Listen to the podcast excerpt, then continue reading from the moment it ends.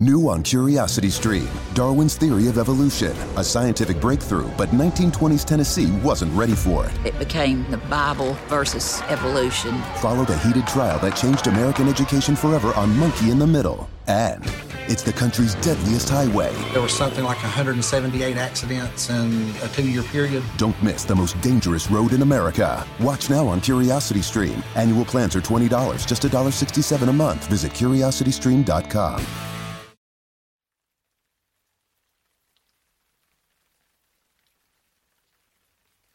We moved into the house on Wells Place when I was eight years old. I remember there was a certain thrill to it, a whole new neighborhood to explore, and my parents had promised me that there were other kids in the neighborhood. I couldn't wait to meet them. I was a social child. I liked being outside. I liked meeting new kids, and I wanted to make new friends. My mom used to say I'd befriend anyone. I guess she was right. On the day we moved in, I was too young to help with the actual work.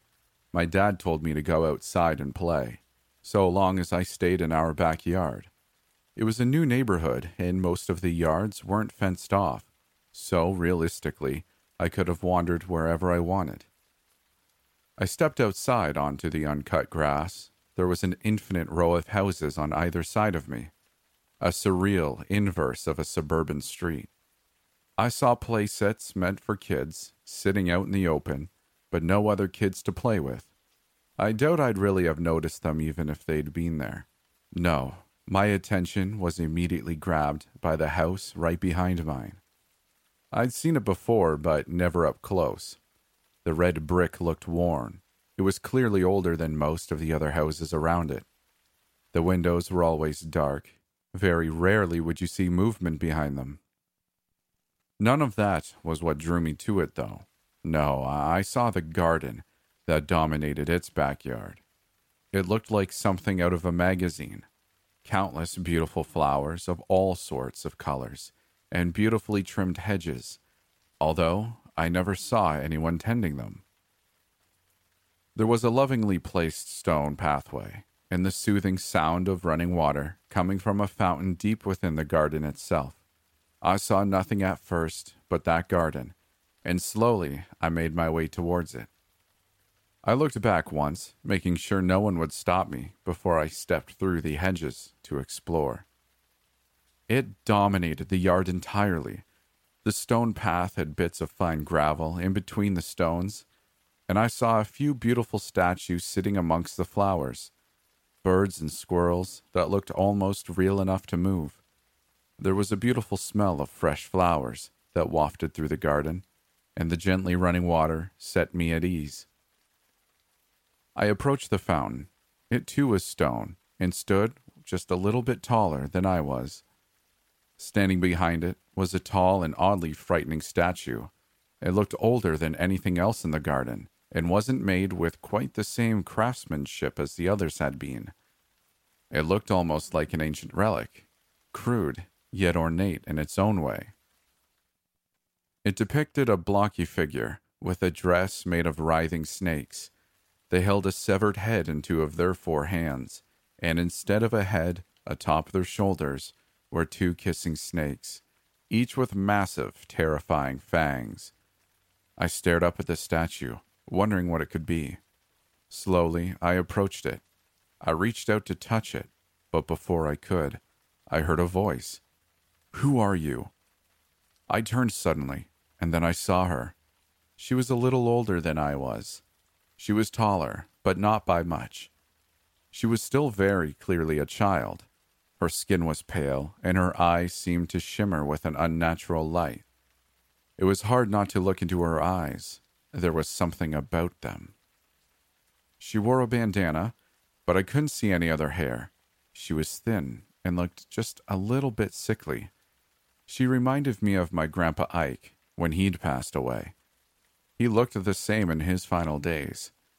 I didn't know what cancer was back then, but I knew what sickness looked like. I'm Jordan, I said. What's your name? She stared at me for a few moments, sizing me up before letting her guard down. Venus, she said. You're not supposed to be here. Mom doesn't like people in her garden. Sorry. I just wanted to have a look, I replied. It's really pretty. I like the statues, except this one. It's creepy. Venus looked up at the one I gestured to, the woman with the two snakes where her face should be. That's Coatlicue, the mother of the gods.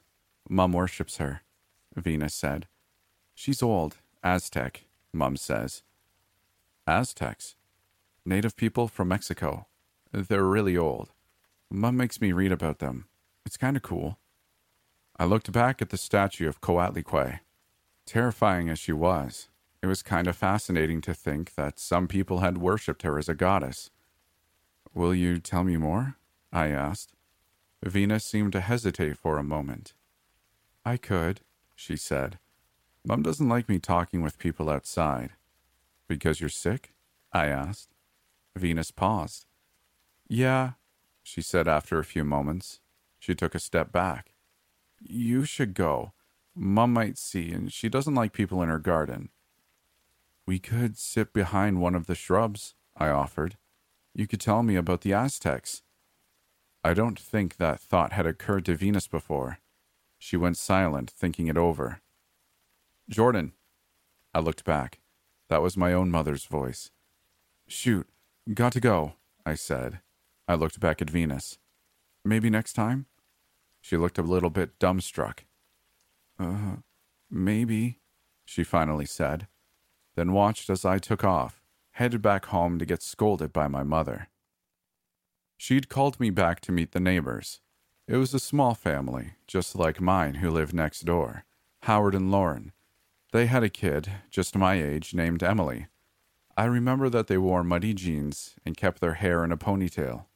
Just looking at them, I knew we'd be best friends. I got the feeling that they were thinking the same. It wasn't five minutes later that we were outside together, already getting to know each other. So, where are you coming from? They asked. Out by Sudbury, I replied. We moved here because Dad got a new job and wanted to be closer to work. How far is Sudbury? I don't know. Dad said four hours. It was a really long drive. We had to stay in a hotel when we were looking at houses. Emily whistled as we walked along, hands in their pockets. Sorry you had to move all the way out here, they said. It's not so bad, though. Jane lives just a few houses down and she goes to my school. Then there's Megan, she's down the street. People can be mean to her, but she's really nice when you get to know her. Then there's Nikki. She's super nice. What about Venus? I asked. Venus? They raised an eyebrow. Yeah, the girl in that house there. I pointed to the one with the garden. I could see someone else standing by the fountain, but it wasn't Venus, and I couldn't make out the details of her face. She was very tall, very thin, and wore a wide brimmed sun hat. I imagined it must have been Venus's mother. She was staring at us, but I was too far away to read the look on her face. My new friend just frowned. Um, I've never met her, honestly. I think I saw her a few times out in the garden, but I've never actually met her. I ran into her earlier. She seemed nice. Maybe you can meet her sometime. Yeah, that'd be pretty cool, they said. We looked at the woman standing by the fountain, and we both watched as she turned and went inside. With that, we moved on to other topics. I met most of the other kids on the block, but I think I got closest to Emily. After just a few months, we became almost inseparable. We shared everything we could share. Being neighbors helped. We could see each other whenever we wanted to, and it was almost like having a sibling. I did return to the garden, looking for Venus, but I never saw her. It was always empty, save for the calming sound of the running water. My dad had set up a tent outside for us to play in, since I was a little too old for some of those play forts. Emily and I spent a few nights in there, reading scary stories and hanging out. It was one of the last nights of summer when we were having a sleepover in there.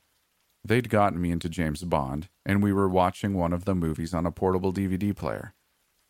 I wish I was James Bond, Emily said, as Bond fought Gustav Graves on a crashing plane. Cause you'd be a cool spy? I asked. Why not Jinx? She's a cool spy too. Yeah, but Bond goes on all the cool adventures, In every movie, it's usually the guys who get to be cool. There's cool girls too, I pointed out. Like in Terminator. Yeah, but not as many. I don't know. I don't like being a girl though. It's hard to explain. Sometimes sometimes I think God made a mistake. I'd still like it if you were a boy or a girl, I said. They looked over at me. There was a thoughtful look in their eyes. You mean it? Of course. You're my best friend. That wouldn't change. After a few minutes, they nodded. I think that something I'd said had set them at ease. I could tell there was something they wanted to say, but they were choosing their words carefully. Near the end of the movie, I noticed that they'd fallen asleep.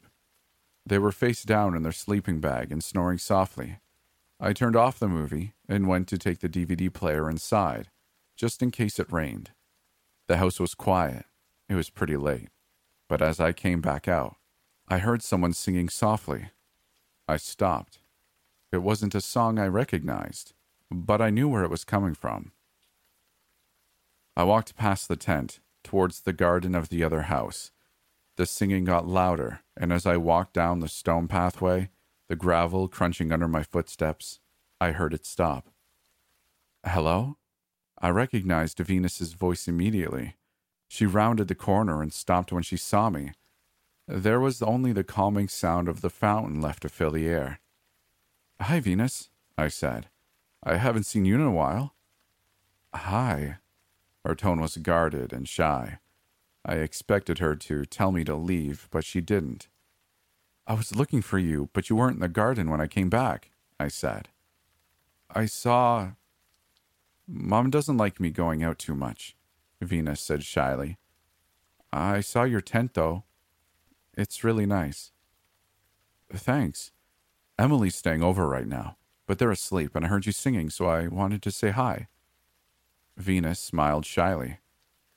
I was praying, actually, she said to Coatlicue. Mum says that if you pray hard, maybe she'll bestow a gift upon you. What kind of gift do you want? I asked. Venus hesitated for a moment. To not be sick any more, I guess, she said. I was born the way I am, but I don't like it. Mum says to embrace it because it's part of me, but I don't want to. I don't know if praying to Coatlicue will help, but it makes me feel better. Well, I hope you get your wish, I said. Maybe if you get better, we could hang out more. Venus stifled a laugh. Hang out? she asked. Yeah, you seem really nice, and I still do want to learn about the Aztecs. I saw a small smile on Venus's lips. She looked back towards her house before deciding if it was safe. Well, if you really want to know, I've got a book I could show you. Since I don't really get to go out much, I read a lot. We could read it together, I offered. Her smile widened. Yeah, I'd like that. I waited out in the garden behind a hedge as Venus left to get her book and a flashlight. Then we sat there in the dark, and I listened as she told me everything she knew. It wasn't long until it all spilled out of her, just like the water from that fountain. I realize now just how lonely she was. Even now, I don't think I really understand just how much it meant to her to be able to share this with someone, but I'm glad she could. Of course, I had to introduce her to Emily. I told Venus I'd be happy to meet her the next night and asked if I could bring them along. She'd been reluctant, but she'd said yes. I could tell that Venus was happy as she told us all about the grisly human sacrifice rituals of the Aztecs, and we ate it up entirely. The three of us were so taken in by what she was saying that we barely noticed that most of the night had slipped away from us.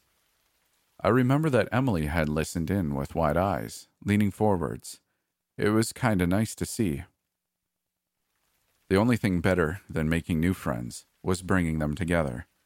The three of us built something that night, something that was probably going to last forever. I hoped it would. Our lives continued like that. Emily and I would go to school together, and we had our lives there. but whenever we got the chance, we'd go into Venus's garden together and hang out. It gravitated from stories about the Aztecs to movies and scary stories. We never really left the garden. Venus seemed most comfortable there, and neither of us wanted to push her out of her comfort zone. I never really saw her mother, and I never saw her father, if Venus even had one. But I suspected she knew what we were up to. The closest I'd ever come to a conversation with the woman had been when I'd entered the garden once looking for Venus. From time to time, it wasn't uncommon to hear some work being done in the garden. The sound of a hammer hitting stone. I assumed that they were building a new statue or something. New ones showed up in the garden from time to time. A couple of times, Venus had been the one out there, breaking down excess stone and scattering it amongst the gravel.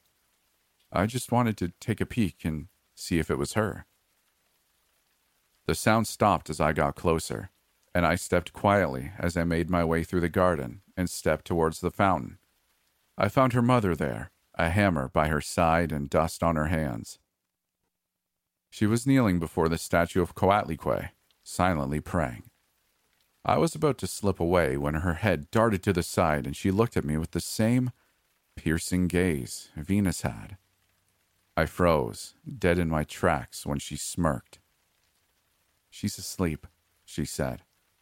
I'd never heard her speak before. Her voice was soft and maternal. She'll be out later. Oh, oh, okay, I stammered. Her mother looked me over before giving a huff of approval. You're bold. I respect that. But please, do watch your step. There are things in my garden that bite if provoked. With that, she turned and left me alone. It was the closest thing I ever got to a blessing on our friendship. When we were 12, Emily had asked me to stop calling him by that name. He was James from now on, and I was just fine with that. His parents didn't agree with the change. They still called him by his dead name. I would never use that name again, or refer to him as a girl. He never was one. I didn't completely understand, but I respected it. James was my best friend. More than that, he was my brother, and I loved him like a brother. As we walked home together after school one December evening, I remember that he looked to be in high spirits. He'd cut their short hair, although it was just a little bit shaggy. He liked his sweaters and jeans, He'd thrown out all his dresses before he'd told me that he was a boy. I think he was working up to it, inching towards becoming the man he needed to be, and slowly discarding every part of his identity that he didn't want until only the parts he wanted to keep were left. Some people tried to give him shit for it. I didn't let them. James was my brother, and nobody picked on my brother. I remember that as the snow was falling beautifully, and we were shooting the shit on the way home, we talked about going to see if Venus was around. She'd become more comfortable coming into my house during the winter. We could sit on the couch together and watch movies or play video games. She still looked sickly, but as far as I could tell, she hadn't gotten worse. I never asked about her condition. I already knew she preferred not to talk about it. As we turned onto our street, though, we saw the police car James stopped dead in his tracks.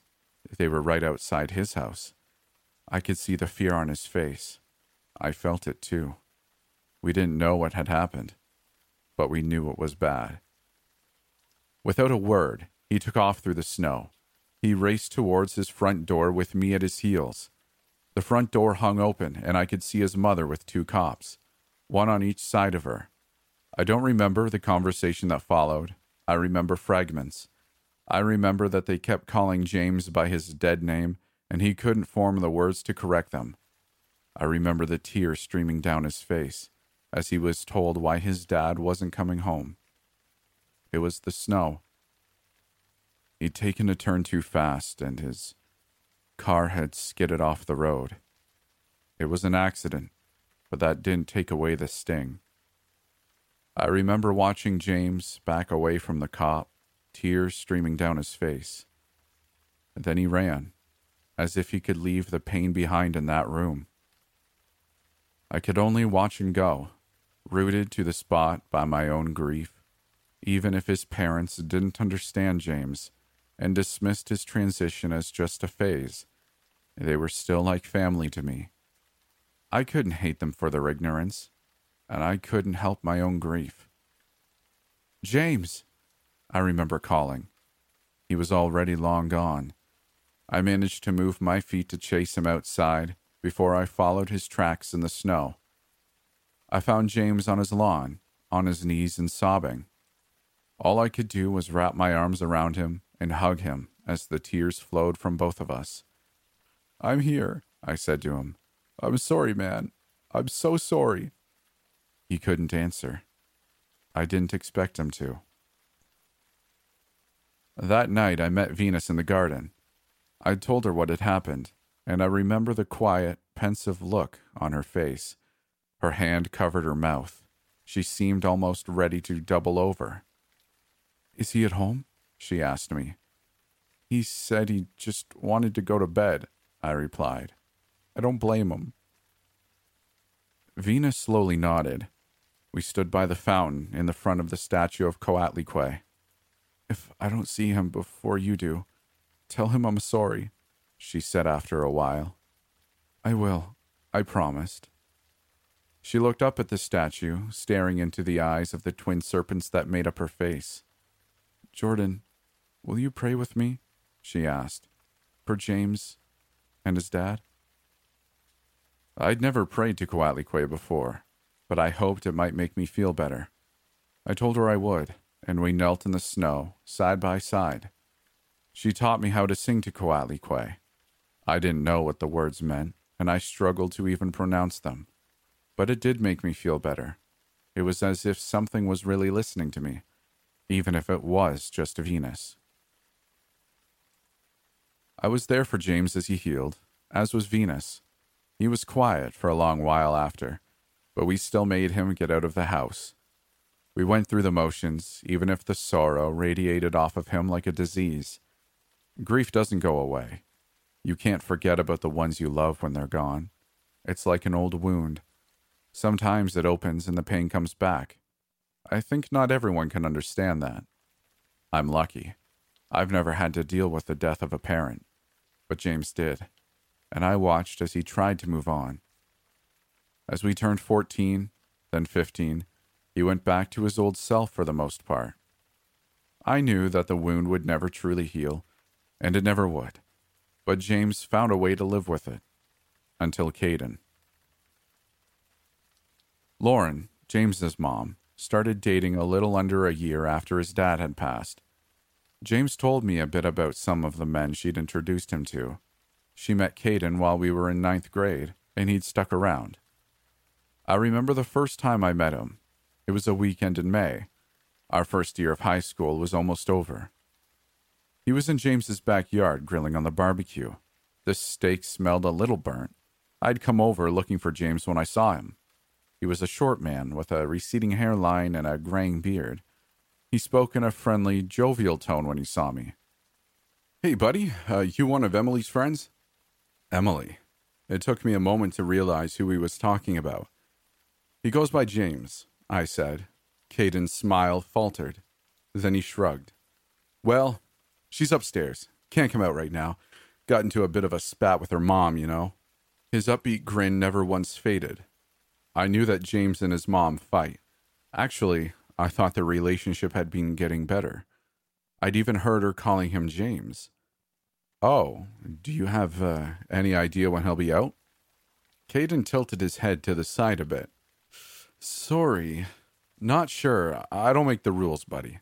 I could throw an extra steak on the barbecue if you want to join us for dinner, though. You're Jordan, right? She talks about you a lot. Why the hell was he calling him she?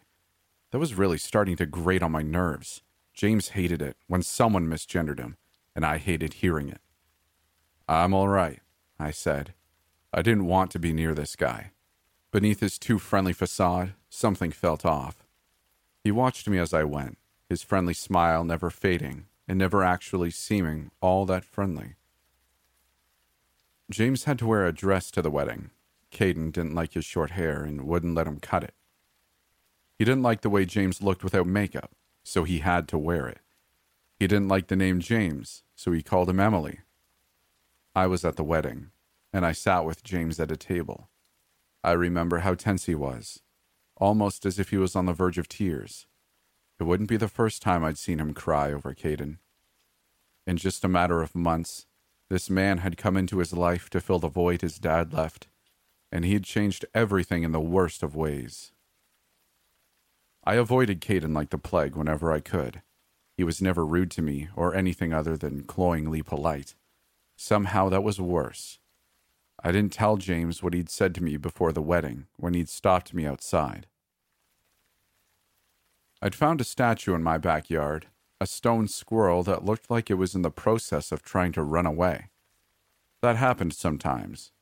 Venus's house was on a slight incline above mine, and sometimes the wind blew statues towards my house. That's how she explained it, at least. I was always amazed they ended up so close. We jokingly called them runaways. I could hear the sound of a hammer breaking down stone in the garden. Venus was probably out there. I'd been bringing that runaway back when Caden had called out to me.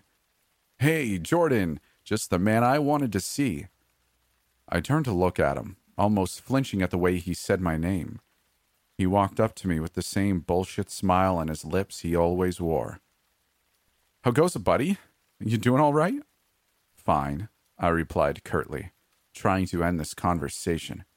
Great, uh, great. Hey, hey, if you got a minute, I wanted to talk to you about Emily. You mind? Very much so, but I let him continue. It's not like I could have stopped him.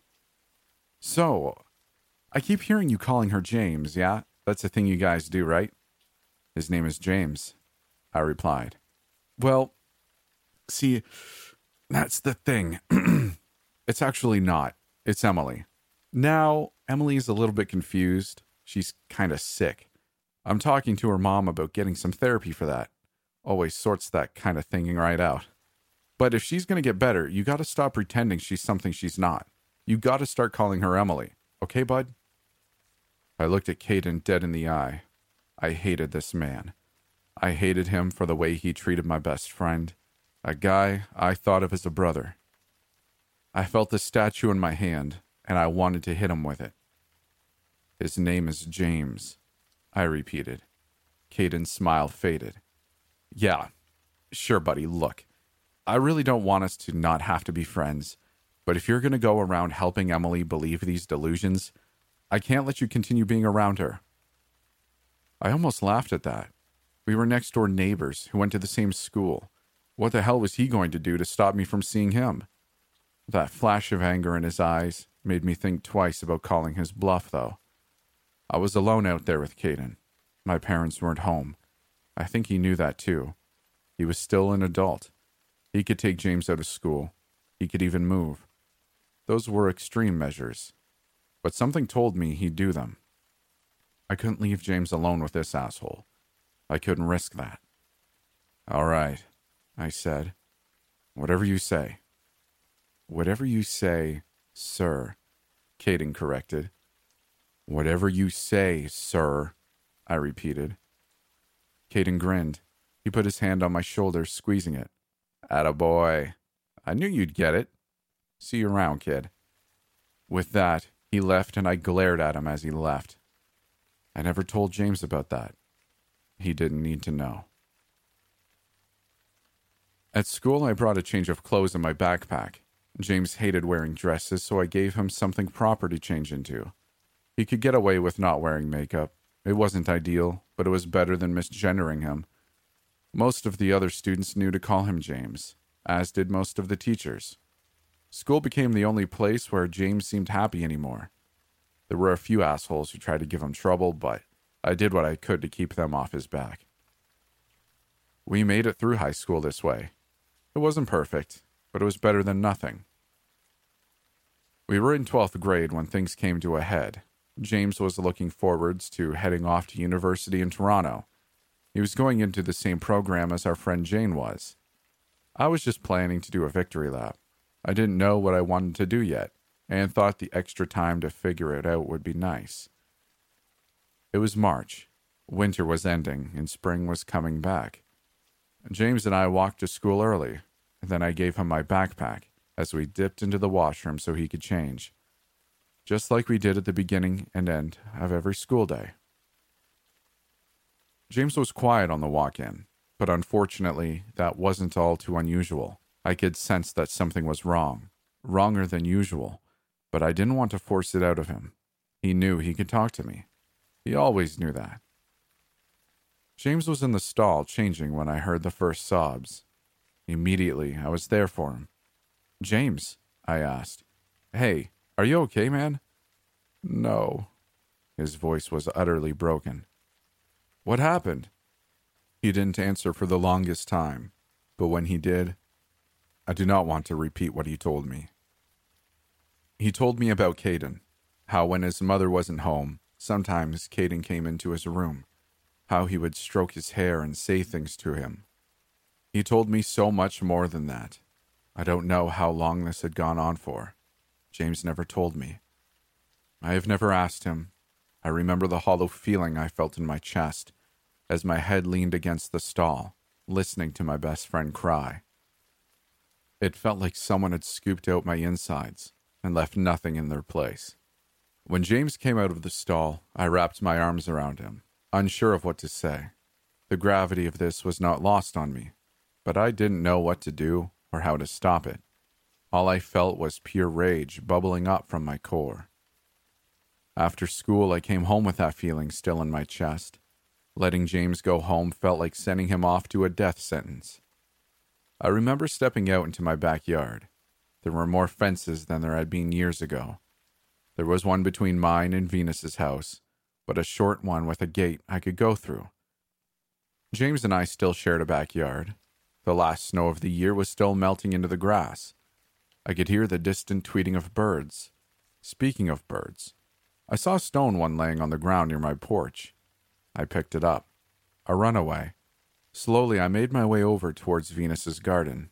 I could hear her praying before the statue of Coatlicue, and heard her stop when she recognized my footsteps on the gravel. Hey, Jordan, she said cheerfully. Her gentle smile when she saw the look on my face faded quickly. I set the stone bird down without comment.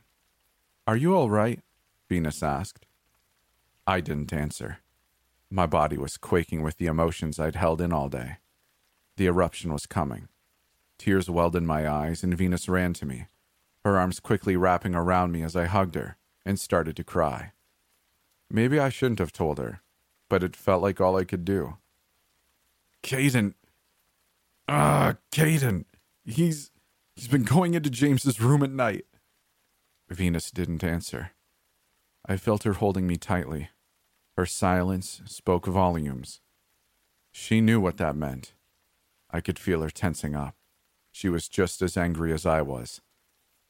We sat there in silence, holding each other in mutual grief for what that man had done to our friend. I regretted telling Venus almost instantly.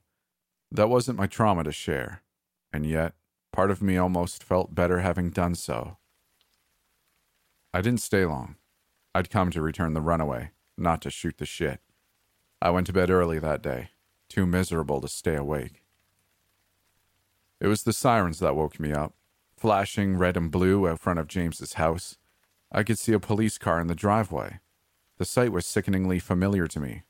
It filled me with dread. Immediately, I was up and partially dressed. It was four in the morning, although I didn't have time to look at the clock. I just ran for the front door and outside. I didn't give a damn about James's mother. She'd worn out the last of my goodwill when she'd let Caden into his life. I didn't care about Caden either. The only person that mattered to me was James.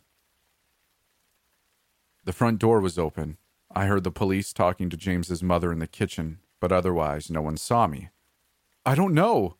He just never came back, I heard her say. This isn't like him. I didn't hear James. He had to still be upstairs. I took them two at a time, heading for his room. I didn't bother knocking. James looked at me from his bed. He'd been by the window, looking out at the police cars in his driveway. He looked pale. What happened? I asked. Caden, he replied. He went out last night. He didn't come back in. Mom's freaking out. Wait, he's gone? James nodded. Yeah, I don't know what happened. He's just. He's gone. He didn't sound upset, more so confused and afraid. His eyes settled on me, as if asking if this was my doing. I didn't have an answer for him. Then I heard it the sound of a hammer hitting stone. Venus. This early in the morning, though? It wasn't unheard of, but something about it didn't seem right. James heard it too, but he didn't seem as interested in it as I was. Still, he knew something had my attention. What is it? Venus, I said. I looked at him. I. I saw her yesterday. I'm sorry. She, she asked me what was wrong, and I I started crying. And you told her? I'm sorry. I know I shouldn't have. I know. What the hell, Jordan? James snapped. He was on the verge of tears again too. I'm sorry. I just I hated feeling helpless. James bit his lip. He looked out the window. He was furious with me more than he could express. But that sound had his attention now, too. It seemed to stand above everything else. Do you. Do you think she. He started. He couldn't finish it. I don't know, I replied. I looked at him. We needed to see her. Nobody stopped us as we left the house. James walked ahead of me, not wanting to speak to me. I understood. I'd betrayed his trust but this gnawing feeling in the back of our minds couldn't be ignored. Together we walked across the backyard towards Venus's garden. The sound of a hammer hitting stone grew louder and louder. I could hear bits of rock crumbling to join the gravel below. We both tread carefully, trying not to give ourselves away, as we crept through the garden and up to the center where the fountain and Coatlicue waited. James saw it first. He stopped dead in his tracks. A hand covered his mouth, and it was a moment before I saw it too. Venus stood over a fragmented statue, a hammer in hand as she shattered the rock with every swing. Neither of us had ever seen her hit without her bandana on. We'd assumed she was bald. We never would have imagined what was really under it. A mass of writhing snakes twisted around on her head. Some of them followed a bird who'd perched on a nearby shrub to watch the scene unfold. Some of them looked at us. On the ground at Venus's feet was Caden, or at least what was left of his stone visage. Most of his lower half was gone, reduced to pebbles as Venus swung the hammer down, over and over again, destroying any evidence of what she'd done. She paused, whirling around to see us. Her eyes widened in horror. The snakes atop her head hissed. No. The word was caught in her throat. James stumbled back a step. The hammer fell from Venus's hand. No, I. She backed away from us. For a moment, we just stared at each other, drinking in the truth of what we were seeing. I looked down at Caden's stone face, frozen in a horrified scream. His eyes were wide with terror. He'd seen the same thing we saw now, and it had been the last thing he'd seen. I'm sorry, Venus said. I. I just wanted him to stop. I was the first one to move. Slowly, I closed the distance between us and picked up Venus's fallen hammer. My eyes never left her, she shrank back, raising her hands as if she was ready to defend herself. I didn't take the hammer to her, though. Do you have two more of these? was all I asked. I looked over at James, who still kept his distance. The police are here. It'll go faster with all of us. Venus blinked slowly. The snakes on her head watched me intently. After a moment, she managed to reply. Uh, in the in the shed. One sec. With that, she took off. I looked at James again, and he slowly drew closer to me. He looked down at Caden's stone corpse. The fear was draining from him. and quickly being replaced by a quiet conviction. I offered the hammer to him. He took it and brought it down on Caden's face. When Venus returned, we both helped him. I think it goes without saying that they never found Caden's body. James doesn't talk to his mom these days. I don't blame him. She brought Caden into his life, even if she didn't know what was going on. There were other sins she was complicit in. He has me, though. He is still my best friend and my brother, after all these years, and I will still support him, and I will support him for as long as I can. We went to Megan and Jane's wedding together. I was there when he graduated university. Every year we go to Pride together. One day I hope to be the best man at his wedding. He'll certainly be my best man. But I'm sure you're wondering the most about Venus. There isn't much to tell. After we disposed of Caden, James and I went back to his house, and Venus disappeared inside. We didn't say a word about what happened, but it wasn't the last time I saw her. I still see her whenever I can. She has that house to herself now. I don't know where her mother went. Venus probably doesn't either. She told me it's not good for two of her kind to stay so close together. She's not alone, though. She has me, and she has James. She usually keeps her bandana on whenever we see her. The snakes are easier to manage when it's on. I know she's afraid of them biting me or James and turning us to stone. It's the venom that does it. I've seen what it does to the unfortunate birds or squirrels they strike out at. As far as I can tell, she has no control over them. For what it's worth, I do think they like me. At least, I hope they do. Venus is still one of my best friends, and she always will be.